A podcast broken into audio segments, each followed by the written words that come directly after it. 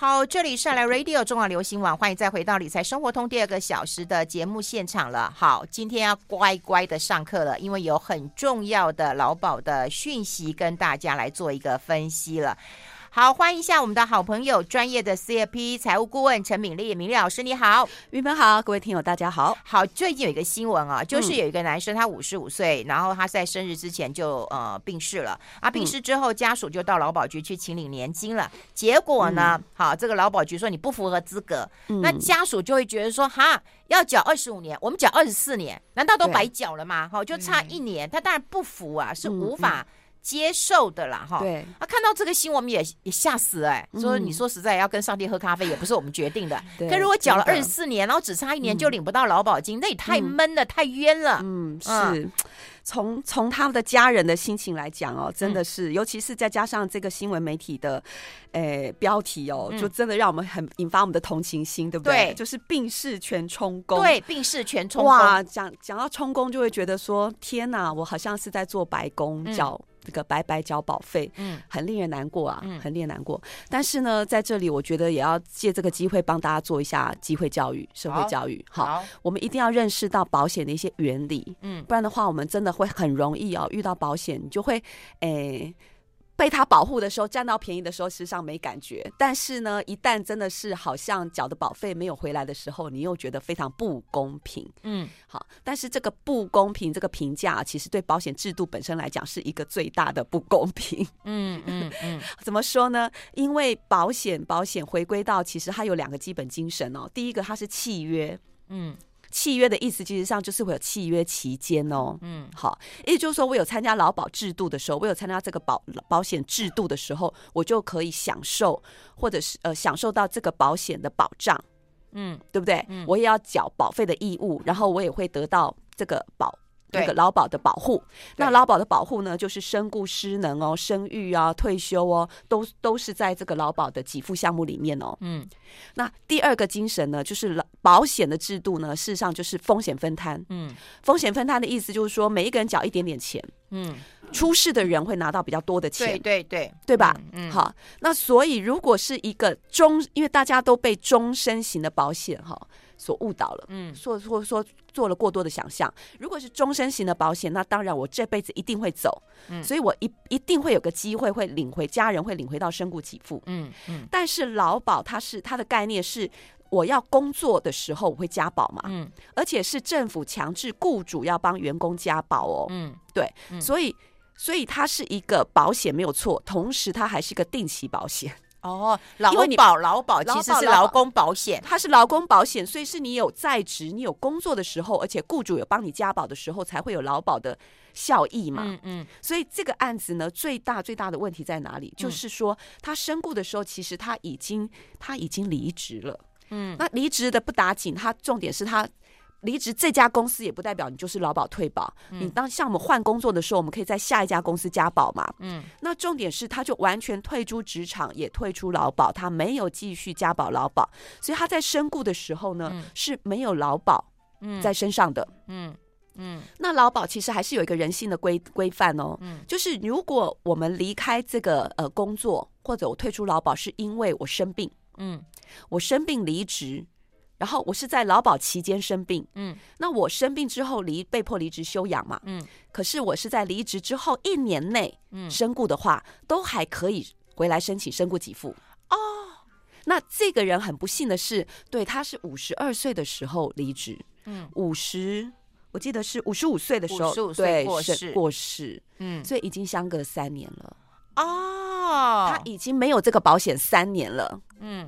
你知道，就就有点像说，我们如果投保汽车保险，嗯，我我帮车子加保汽车保险，然后我加保了，连续加保了十年，嗯，然后后来十年后，我觉得啊，我的技术非常好，车子也非常烂，嗯、我不再买车车险了。嗯、那你那时候会不会回头去跟车险公司说，哎，我过去这十年来缴了这么多保费哈，我从来都没有出过车祸，从来都没有发生理赔，那我这次退保费了，对，你要退我保费，会吗？不行啊，不会嘛。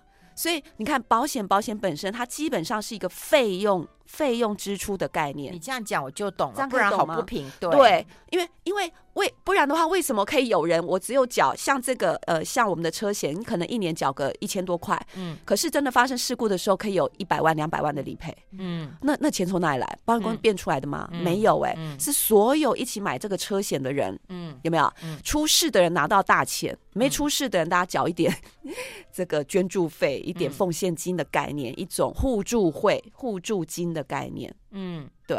哦，原来不是因为说他的年资不到二十五年，嗯、因为现在我看到报纸的一个说法，媒体的说法都说啊、呃，因为他的呃这个不到二十五年工作的期间，对，对，所以他领不到。他把他把老这个这个角度呢，也有他的角度是，他是分析说他为什么领不到劳保退休年金。嗯，OK，可是这个案例事实上，他是他的事故是他身故了，对，所以我们应该优先去分析解析，说为什么他拿不到身，嗯、他的家人为什么拿不到身故给付？嗯，对，嗯、那再来才是说哦。那劳保的给付有可能保生，有可能保死嘛？嗯，如果我在保障期间发生身故，嗯、我的家人会拿到身故身故给付嘛？嗯，那如果我的劳保我一路工作做到退休，然后才去、嗯、才办离职，同时办退休，然后我去跟劳保局申请退休给付，我应该可以申请到退休金给付嘛？嗯，那这两个应该可以拿到一个啊？嗯，我们人性化会很自然这样想嘛？嗯，所以这个新闻它是有点把这两件事情混的混在一起讲，说哎，他为什么拿不到退休给付？哦，就很。简单的讲说，因为他的年资有二二二十四年，然后距离二十五年差一差一年，对，大家就很恨呐、啊。对，那这个话要讲清楚，应该是说他当初他已经工作二十四年的时候生病，好，嗯、然后他如果如果知道这个劳保的规范的话，哎，有没有可能跟？就是说，他可以转转成不管不管在同一家公司，或者是其他公司，嗯、有没有机会转成是做一个兼职的工作，部分工时的工作？嗯，好，他体力上可以负荷的工作，一点点也好。嗯，你知道吗？最、嗯、最低的工资也好。嗯，然后重点是维持劳保继续加保。嗯，对，你可以从这家公司做离职，你可以从这个很很忙碌、很负荷很重的工作退下来。嗯，但是我们尽量保持一个非常轻度的工作，嗯，以至于可以继续投保劳保，维持有劳保年资二十五年以上，那你就至少可以确保可以领得到退休给付。哎，那之前我们有看到一个广告，就是说如果你劳保啊、呃、没有在保的话，记得保国民年金。嗯，那这个两个可以加在一起吗？可以。哦，嗯。如果你劳保的期间若够长，然后你后来又再去投保劳那个国民年金，那他不够长，显然他这个是不够长的，对，二十四年是不够长的。对，看起来，嗯，我对，而且看起来呢，他的这个应该后来也没有去投保国民年金，应该也没有。那还有重点是说，他还没有申请，就算他符合，他没有懂得去申请这个退休退休的给付，他就过世了。对，那他下一个机会，就他们家来讲，下一个机会是说，他的家人是不是可以去申请遗嘱年金？哦，还有这个、啊，对对对对对。哦，好，所以我们第一个要先厘清一个拆解了哈，拆解这个新闻让大家愤愤不平好的一个原因，就是在于说这个是一个身故前离职，所以领不到身故的劳保。对不对？哎，应该说他离职的是离职，然后后来身故的时候已经是离职后超过一年了啊，对，所以领不到。对对对对。对那正常人请领劳保年金的话，其实是有规范的，有有有。对，对。那这边我们就讲一下哈，嗯，劳保呢，其实在民国九十八年一月一号的时候有改制、嗯、哦。九十八年一月一号，距离现在多久？哇，现在民国一百一十二年嘛，十四年了。好，所以你的、你的、你若是十四年之内才加加入职场、才进入职场的人，嗯、现在大概三十几岁的人以下，嗯、那么你就只能走新制，嗯，因为你没有救治年资，嗯，那新制的最最大的精神就是开始有劳保呃老年给付、老年年金给付，嗯，这样的选项，嗯。OK，、嗯、那同时你也有可能可以领一次金，嗯、就是你的劳保权益就一次金拿回来。嗯，那你若有旧制的话呢？以前是没有年金这个概念的。嗯，你若是旧制的话，它也是有一次给付的概念，然后那个名词叫做一次请领老年给付。嗯嗯，好，同样都是领一次就领走哦。嗯、差别在哪里呢？就是如果你有旧制年资，然后呢，以前的领法是你退休，你你是要依据你的退投保薪资、退休投保薪资乘上那个基数。嗯那退休投保薪资呢，在旧制的时候是用你退休前三年，的平均薪资。对对对。那这个状况之下，大家有没有印象？就是很多人哈，年轻的时候其实投保薪资不高。对对。好，然后可是呢，他就是在要退休的前三年，就跟老板商量说，所谓的拉高投保薪资。嗯、那即便是多出来的保费，我自己缴。嗯，那为什么？就是想占这个便宜，说我就可以用，例如说我在退休前三年之前，我的劳保投保薪资都只有两三万，可是我在最后三年，我就是灌到最高四万五千八哦。然后呢，要多缴的保费呢，我自己吸收，但是以后我可以多领，对我可以多领。那其实这样子对劳保制度是不，是不公平，对其他乖乖缴保费的人不公平，劳保会提早破产，其实这也是。小小小小的影响之一，哦，所以改革之后就不一样了。对，改革之后不一样。好，那我们先休息一下，待会讨论。I like 103, I like radio。好，我们持续跟我们美丽还好好的谈一谈呢，因为刚刚有提到一些啊、呃、观念的一个呃厘清啦。那当然呢，啊、呃、劳保有进行过一些呃改革，所以这个旧制跟呃新制啦。对，那现在新制呢？嗯嗯，好，现在哦，我们刚把。呃，刚刚提到旧制呢，就是用退休前三年的平均薪资当的平均投保薪资当当计算的依据嘛。嗯、那因为要改革这样的一种大家惯报嗯 的现象，嗯、所以呢，后来新制的这个一次金的给付呢，就改成是抓你投保期间最高投保薪资的六十个月，嗯，去加去去平均。嗯、那这样子的话呢，如果有些人呢是哦六十个月差不多。五年，五年，五年，但是不需要连续，所以我们会讲六十个月，我们不会讲五年。你讲五年会让人家觉得要连续嘛？好。那这样有什么？其实对劳工也是公平的哦，因为有些人的劳工，有些劳工呢，他不是在年轻的时候投保薪资低，然后后来灌高，嗯，他有的时候是中间的过程高，可是后来因为生病，嗯，有没有？就变少了？对，或者他能力上发生什么样的事故，他的他的薪水反而下降，或者是说他其实五十几岁之前都是一般的上班族，可是五六十岁之后去做大厦管理员，他的薪资是下降的，所以你抓前三年，其实对这些人来讲也不公平，公平，对，所以呢。就是抓最高的六十个月，嗯、所以这样的话，你也避免一一种诱因，说你会需要去在退休前三年才去灌你的投保薪资。嗯嗯，哦、好，你曾经有最高六十个月很不错就好了。嗯，好，所以这是一次金给付的计算的原则。嗯、那至于说要符合什么样的年资？好，才能够去申请劳保给付，嗯、劳保年金给付呢？嗯、那这个就跟这个案例有关了。哦，好，所以有几个规范哈。嗯、如果说你是有就就职年资的话，你的条件是可以比较多的。嗯，就是这这五项以上这五种条件符合一个就可以了。嗯，好，那其中三个呢，其实跟新制是一样的。嗯，好，第一个呢，就是你年资就是满六十岁，而且呢，保险的年资满十五年。嗯。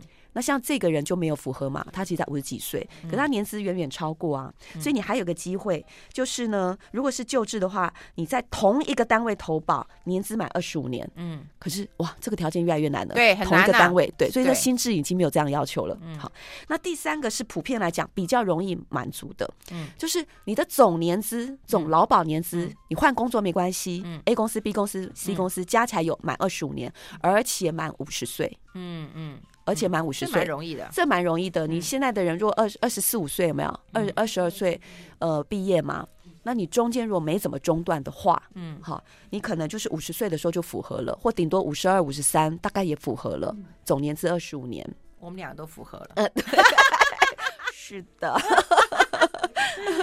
对。可是你如果是自雇主，你是你你没有请员工的自雇主的资方是没有。不能参加劳保啊！对对对对对，你至少要聘员工，你跟他一起加保啊！对对对 对，所以呢，以这个案例来讲，他其实就是已经呃年资二十四年，他超过五十岁了，可是他年资只有二十四年。嗯嗯嗯，好，所以在在呃劳保，而且你想想看，劳保退休，你一定是在你劳保投保投保投保投保到你要离职要申请退休的时候，那个时候去申请嘛。嗯，如果说你就算是符合二十五年了。嗯，好，可是你当下没有申请啊，哇，然后后来你就离职了，嗯，那你你等于是办的是从公司离职，你并没有去跟劳保申请退休金给付，哇，对不对？嗯，然后之后过了两年，然后你又过世了，嗯，哇，那这种状况就两头空了，因为你在生前你没有，你真正符合退休资格的时候，你没有去申请退休金给付，嗯，然后你身故的时候又已经超过离职一年，公司不会帮你申请吗？这种人人人原则上其实对对对，原则上其实不要说太小的公司很，应该会对，应该是都会。嗯，对，所以重点是他以他的例案例是他他退休他离职的时候不符合退休金给付，所以公司也不会想要帮他请。嗯，然后那你离职之后，其实你是可以继续换别的公司继续投保啊，对不对？你刚？刚讲过，就是说我可以找一个可能比较轻松的工作，是，对，打工又没有身故，我当然也不可能帮你申请身故给付嘛，对对对，还健在就祝福你离开嘛，对，哎，所以刚刚跟年轻人讲啊，你一定要工作满二十这个这个二十五年投保年资要满二十五年，对。这点很重要。对年轻人，我甚至是会提醒说，在你第一个打工的工作，不要小看打工的工作，其实部分工时的工作，雇主都一要有要有这个责任帮你投保劳保的。嗯嗯，对。所以你其实任何的工作都已经可以开始加入劳保，然后你也不要觉得自己要缴保费很重。其实劳保已经劳保已经是最便宜的保险，跟国民年金一样。因为你要想，我们现在劳保都还怕他。那个破产，对，那破产的意思就是说，我们缴的钱是不够给付的嘛，嗯，对不对？缴的钱相对于政府要给我们的总总给付金额是低的。第二个，你你就算该缴算出来的该缴的百分百的保费里面，我们劳工是自付几成，你知道吗？嗯，自付两成而已，很少哎，雇主要帮我们负担七成。哦，那这也是很多企业主哀哀叫的关系，没错。他就说为什么不能帮你加薪呢？因为我帮你负负担这么多的劳保，所谓的人事成本的二次成本。你聘一个员工呢，他的薪资我们会叫他第一次的成本，他的劳保、健保跟劳退，还有劳退薪制提拨六趴哦。哦，对耶，那个都是雇主的二次成本。哈，对，那个夯不啷当加上去，大概会占薪资的两三成的。哦，那是政，那是雇主的隐形成本。嗯，所以你要知道，其实不要说我们是有可能投保劳保，有可能是水啊，呃，就是就是 石头丢在水里面不见了，充公了，雇主根本是要白白缴七成，那就是他要。他的应负的责任哇，那这雇主好辛苦。那政府出多少？政府出一成，那也比较少啊。但是这个是在劳资关系里面，我们去对劳工的做的保护。哦哦，哎，那到底有没有解套的一个方式啊？第一个当然认真工作，认真工作这个很 很很很重要了哈。是，我们要休息一下，再跟大家分享更多。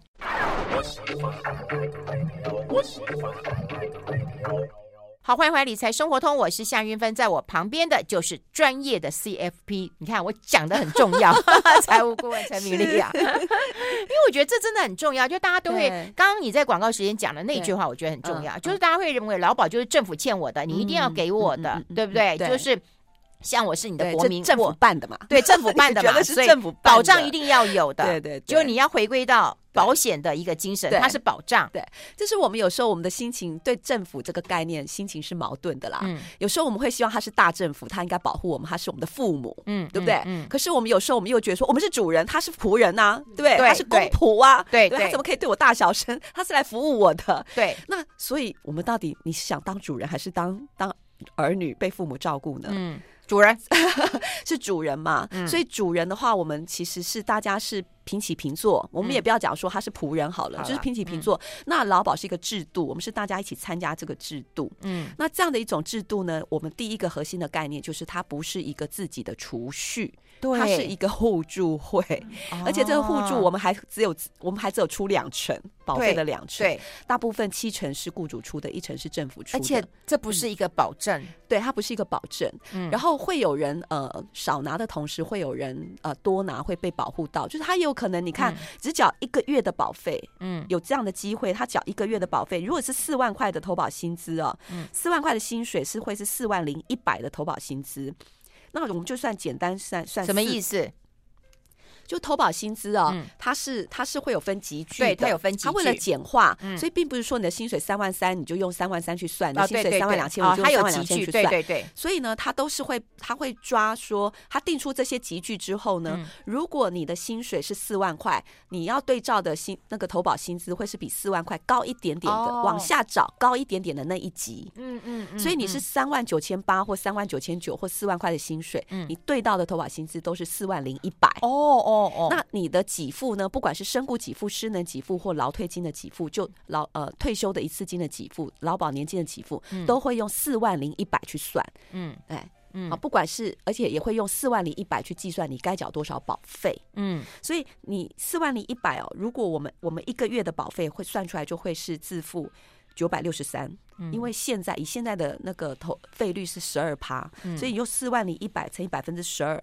再乘以我们自付两成嘛，嗯、再乘以零点二，乘出来你一个月要缴九百六十三块的保费。嗯，那你想想看哦，如果这个人非常非常不幸的、非常例外的状况，嗯，他用四万零一百这样的投保薪资才，他以前是公务人员好了，他是家庭主妇，然后他回到职场，好，或者是加入劳保的第一个月就是四万块薪水，那他缴了九百六十三块的保费，嗯，然后突然之间发生意外，嗯，车祸就走了，嗯。嗯那请问他可以拿到多少钱？嗯，只有退保费吗？嗯，没有啊。嗯，他只要在劳保期间，他可以领到的身故给付，就是成用投保薪资，就呃，如果两这个，如果他投保两年以上，嗯，投保两年以上的话，他的给付是完整的，就会是给付到三十五个月。那如果三十五个月算出来的话，就大概是一百四十万左右。哇，那他才缴两年呢？对，你看一个月接近一千块，一年是一万二，两年才两万四。嗯，他可以他可以领到一百四十万，这差额一百三十几万，钱从哪里来？嗯，我们那时候会不会讲说，哎，我们多拿了，不公平？嗯，不会，不会，多拿的人都不会说不公平。对，是没拿到的会说不公平。对，那这一百四十万就是暂时从其他有些有些投保劳保的民众，他可能已经投保十年了，已经投保二十年了，那他的钱也进到这个公积金里面，进到劳保的这个专户里面，从那个大水库里面舀钱出来，去帮助到这个家庭啊。嗯嗯嗯。哎，那我们要怎么思考？第一个，当然我们刚刚讲过一个重点，认真工作。工作长一点，好，至少工作二十五年以上。第二个就是，如果你要符合老年的一个给付的话，你要记得，你要记得，你要离职退保，对不对？然后你来领这个老年给付。好，那如果我生病的时候怎么办？对，就我生病，对，或或者说我哎，我如果在呃这个工作期间有劳保期间我过世，我还有丧葬费吗？有有，我刚刚那个丧葬费跟这个身故给付合计起来三十五个月，一个是五丧葬给付是五个月，然后另外的身故给付是三十个月，所以合计起来三十五个月。嗯，所以劳保的给付其实项目还蛮多的。嗯嗯，那如果说真的我生病了，对，那我就要考虑说我这个钱到底要怎么拿了。嗯，对不对？对，身故有身故的保保障，嗯，身故有身故的给付。哦，对，然后你生病有生病的给付哦，好，应该这样问啊，也就是说，很多的劳工都会考虑到说，到底我要一次领还是要月领啊？哈，对，我觉得这个很多人还是无法评估的。好，虽然我们过去也讲过，可是我我们透过这个案例啊，是不是再跟大家来提醒一下？好，嗯，如果从这个案例，当然这个案例本身它是不符合劳保退休资格的，对对。那假设说他的劳保年资哈，真的已经撑到了二十五年，嗯，好，嗯，然后可以符合申请退休，嗯，那他如果是现在。那我们刚刚讲新制，其实九十八年实施到现在才十四年左右嘛，嗯，所以它是有旧制资格又有新制资格，嗯，所以它可以其实它有三种领法可以选，嗯，他可以用旧制然后去申请一次给付，嗯，好，那也可以用新制去申请这个老年的一次金给付，嗯，或者用新制去申请年金给付，嗯嗯，如果要先区分说他要不要用新制。我们先区分说，要不要用新制去申请年金还是一次金？嗯，这个概念上呢，就是如果我们在退休的时候都还很健康，对对，那原则上我是鼓励大家申请一用老年呃，就是老年年金给付，对了，慢慢领，慢慢领，对，慢慢领，月领，嗯，因为当然你每个月会领的比较少，你领一次的老年一次金给付，你会觉得一口气。一包钱进袋嘛？对，我朋友都算过，大概如果你一包钱进来，大概就是接近一两百万这样子啦。对，没错。你刚刚我们讲四万块的话，哈，他如果年资二十五年，嗯，那我们会区分成说前十五年每一年会算一个基数，嗯，超过十五年的部分一年两个基数，嗯，那最多不超过四十五个基数，嗯，所以你二十五年就拆成前十五年跟后面还有十年嘛，嗯，就是十五加十，对不对？嗯，那前面十五年是乘以一。一年一个基数乘以一，嗯，后面这个十年呢是乘以二，一年两个基数，嗯，所以前面十五年会拿到十五个基数，后面这十年会拿到二十个基数，嗯，加起来是不是三十五个基数？嗯，那如果说我的投保薪资是四零一零零四万零一百乘上三十五倍，我们用心算，那一百块钱不要算，嗯，四万块乘以三十五，三十五倍是不是约当是一百四十万？嗯，所以你一次给付在三十五个基数的状况下，你可以领到一百四十万，嗯，那如果说你是慢慢领领。年金的话，可以怎么领呢？嗯，就是四万四万块，我们也我们也用整数去算，四、嗯、万块去乘以百分之一点五五，嗯嗯，再乘上年资，嗯，年资是三十五嘛，嗯。直接乘以三十五，所以这样算出来会是多少呢？嗯，假设用四万块乘上一点五五乘上三十五，你约当一个月可以领到两万一千七百块左右。对。嗯，那你一你若领到一百四十万，嗯，好，一百最简单，一般我们会去计算说这两种领法。的所谓的划不划算，或者是说去做个比较的话，就你什么时候花完嘛？多久多久花完嘛？对对对，你就一百四十万去除以两万一千七百，嗯，好，约当是六十四个月，哇，才五年呢，嗯。我们平常有时候算出来会可以撑个六七年的，嗯嗯，所以你大概印象中你就会知道大概五到七年左右，嗯，好，所以如果我们还健康，你才六十几岁退休，活到七十几岁是正常啊，统计上来讲是非常正常，是大有机会的嘛，嗯，所以我们会建议是领年金，但如果你是重病，你退休的时候就已经需要钱，需要钱，嗯，需要治疗，嗯。嗯，需要更更多的复健费用、医疗费用、营养品，嗯，那当然可能就会选择一次给付。好，那如果不是自己领。要那个家属来领哇，这是一个什么状况呢？我们待会讨论。我们先休息一下。I like 好，我们持续跟敏丽来聊一聊，因为我们刚刚提到，就是说你重病你需要费用的时候，你当然赶快一次领嘛，哈。可是如果说真的啦，我们退休之后一个月一个月领，你至少一个月还有个一一一两万块钱啦。像我朋友是真的算过了，因为我们已经到了这个退休的一个状况了嘛，哈。那有人还愿意就是延后再领了哈。那一呃，我们现在看起来就是说自己可以领，那另外就是说，哎，到家人代领是个什么状况啊？它不是一个代领的概念，它就是是保护遗嘱。遗嘱、遗嘱、遗嘱的概念。啊，所以呢，在符合有几个状况之下呢，是有可能是由遗族、遗族就是家人来领，家人领这个年金的。第一种状况就是说，这个被保险人在这个投保期间就身故。哦，那也是有机会，你可以是用用申请遗嘱年金的方式去领，而不是领身故给付也 OK 的。嗯，第二种状况就是我们刚刚讲，这是被保险人其实他在退保的时候是申请退休的，嗯，他也开始领了自己的老年年金喽，对对，或者是他失能。了，他开始领他的失能年金，嗯，结果就身故了，嗯，他没有活到八九十岁，有没有？就是他领个两三年就身故了，嗯，或者是说呢，他的劳保险年资满了十五年，嗯，他也符合旧制的老年给付，嗯，可是他又没有去领取说老年的给付之的之前就挂了。就身故了，嗯这几个状况都是遗嘱可以来申请遗嘱年金，嗯，但是当然有一定的条件，嗯，好，这因为是要照顾相对弱势，照照顾相对有需要的人嘛，嗯，所以第一个你要知道的是顺位，谁可以领哦？第一个顺位是配偶跟小孩，嗯，所以如果有配偶或有小孩。老人家就是父母是领不到的哦，就像身故给付也是这样。对，劳保的身故给付，如果你你你你在这个劳保期间身故，你有你还有婚姻存续，嗯，你有配偶，嗯，那这时候是。老人家，你的父母是领不到的。对对，不像说我们民法就不一样哦。这边我要顺便插出去提一个概念，因为因为这个不一样，大家很很多人都不知道。嗯，就是我们民法也有法所谓的法律上的继承顺位嘛。对对，我们就是没花完的存款呐，你投资的共同基金呐，你的你名下的房子啊，如果挂了，是不是也是遗产？对，那是不是也是遗留给家人？对，那如果说你没有小孩，你是顶客族的话，嗯，你同时有老婆又有父母，那在民法上。你的老婆跟父母是会一起分的，嗯，老婆领拿一半，父母如果一个人，他当然独拿一半。如果父母都在，父母再分那一半，嗯。但是劳保的给付就不一样哦，哦，不管身故给付或这个遗嘱年金，嗯，如果配偶在，第一顺位就是配偶，嗯，没有配偶又没有小孩，才会轮到父母。哦，所以没有均分这件事情，没有均分，没有均分，哦，所以父母只能拿得到你你的遗产。拿不到你的劳保给付，嗯，嗯，这点是一定要注意。你的小那如果有小孩也拿不到，而小孩有小孩跟配偶都在第一顺位哦，对，所以如果有小孩又有配偶，在劳保给付上面他们是共同的顺位，都是共同第第一顺位一起均分。嗯，嗯，那我要讲的是说，他必须是没有配偶又没有小孩，嗯，才会轮到父母，在劳保的权益是这样哦。嗯，如果是遗产的话。配偶跟父母是可以均分的。哎，我配偶跟有配偶跟子女，就是配偶跟子女。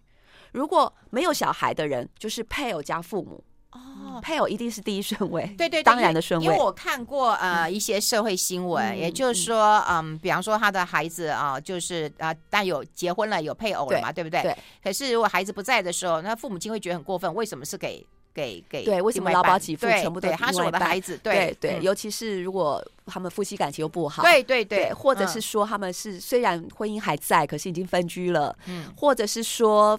夫妻关系虽然还 OK，可是婆媳关系不好，嗯，你可能父母也还是觉得很不舒服哦。所以这个、嗯、这是要了解的。这个劳保的这个呃遗嘱的一个顺位是很不一样的。对对对对对。哦，好，那我们回过头来，我们刚刚讲继续讲顺位。所以第一个是有配偶跟子女，任何一方在，他就是第一顺位。嗯，如果又没有配偶又没有子女，就所谓的单身，嗯，单身，嗯，啊，单身的状况的话，才会有父母。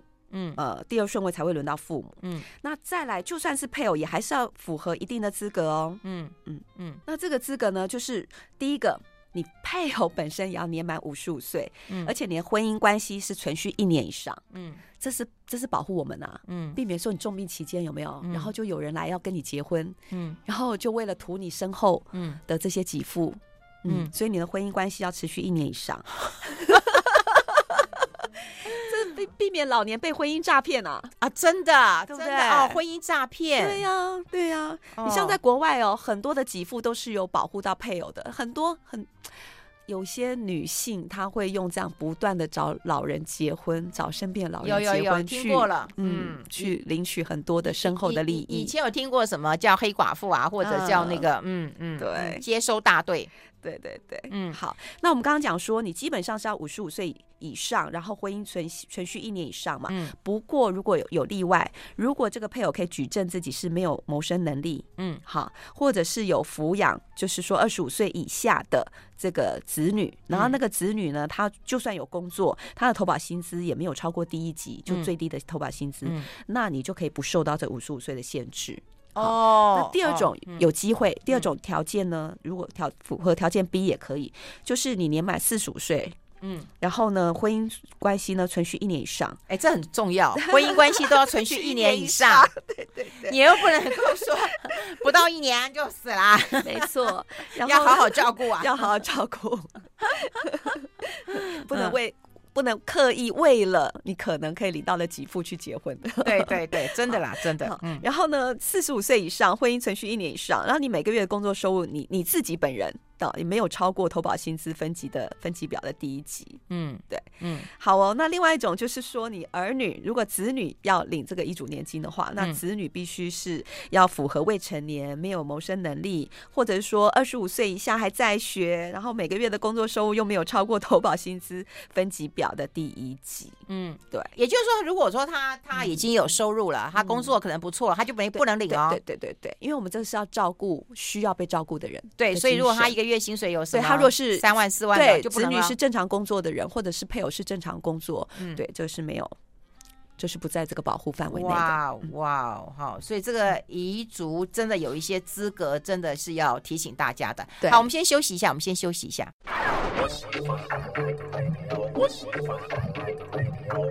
好，我们持续跟我们专业的 CFP 财务顾问啊，陈敏丽敏丽老师来聊一聊啦。因为我们呃从刚刚讲到现在，就跟大家来谈一谈真正劳保它的一个精神，跟它所啊、呃、的一个意涵呐。哈，对。那我们来听到，就是说真的会有领不到的状况，是真的，是真的。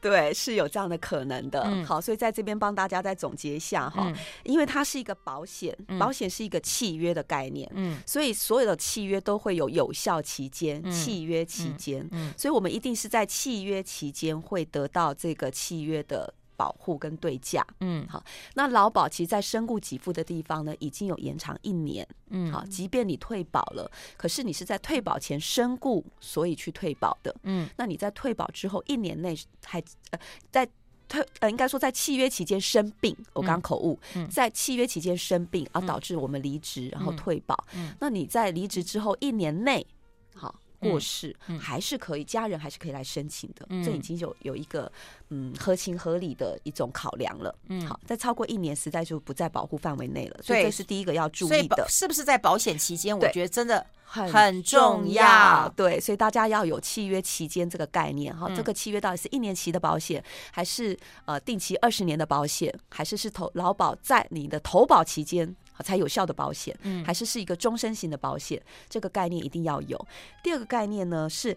既然是契约，一定会有约定的保险事故。嗯，你一定要符合约是发生符合这个保险事故的定义才会赔嘛。嗯，如果是非保险事故就不会赔。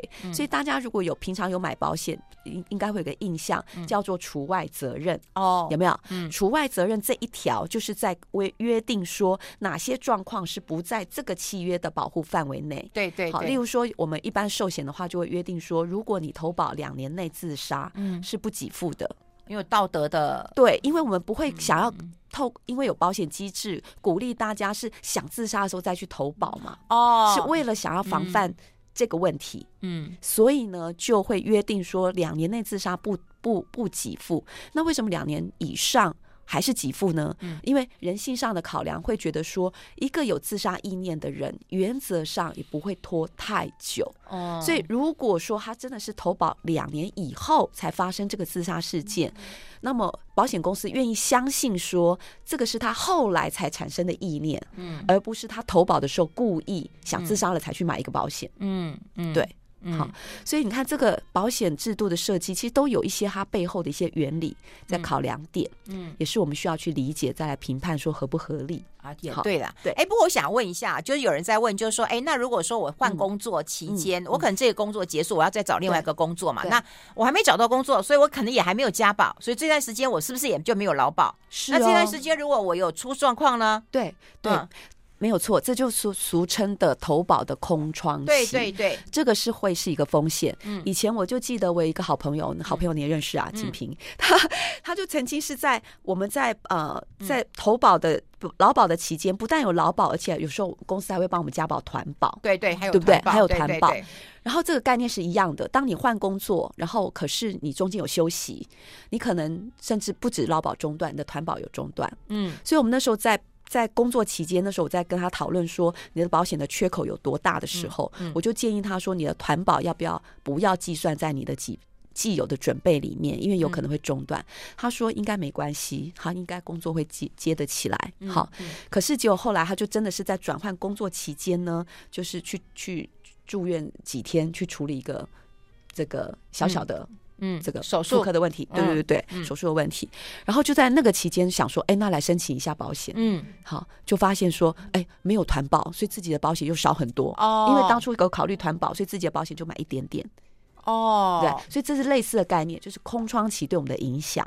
嗯，所以在这里，关于我们撇开老团保，我们回到劳保的主题。所以，如果我们其实要考虑到空窗期的风险，嗯，你其实要尽可能的让你的呃转换工作不中断，或者说你自己要有自己的保险。嗯，对，嗯，好，那至少有第一层的保护网，不是劳保，反而是我们自己的保险。啊，也是，对不对？我觉得这个观念真的很重要。劳保要当做是多的，团保是当做是多的。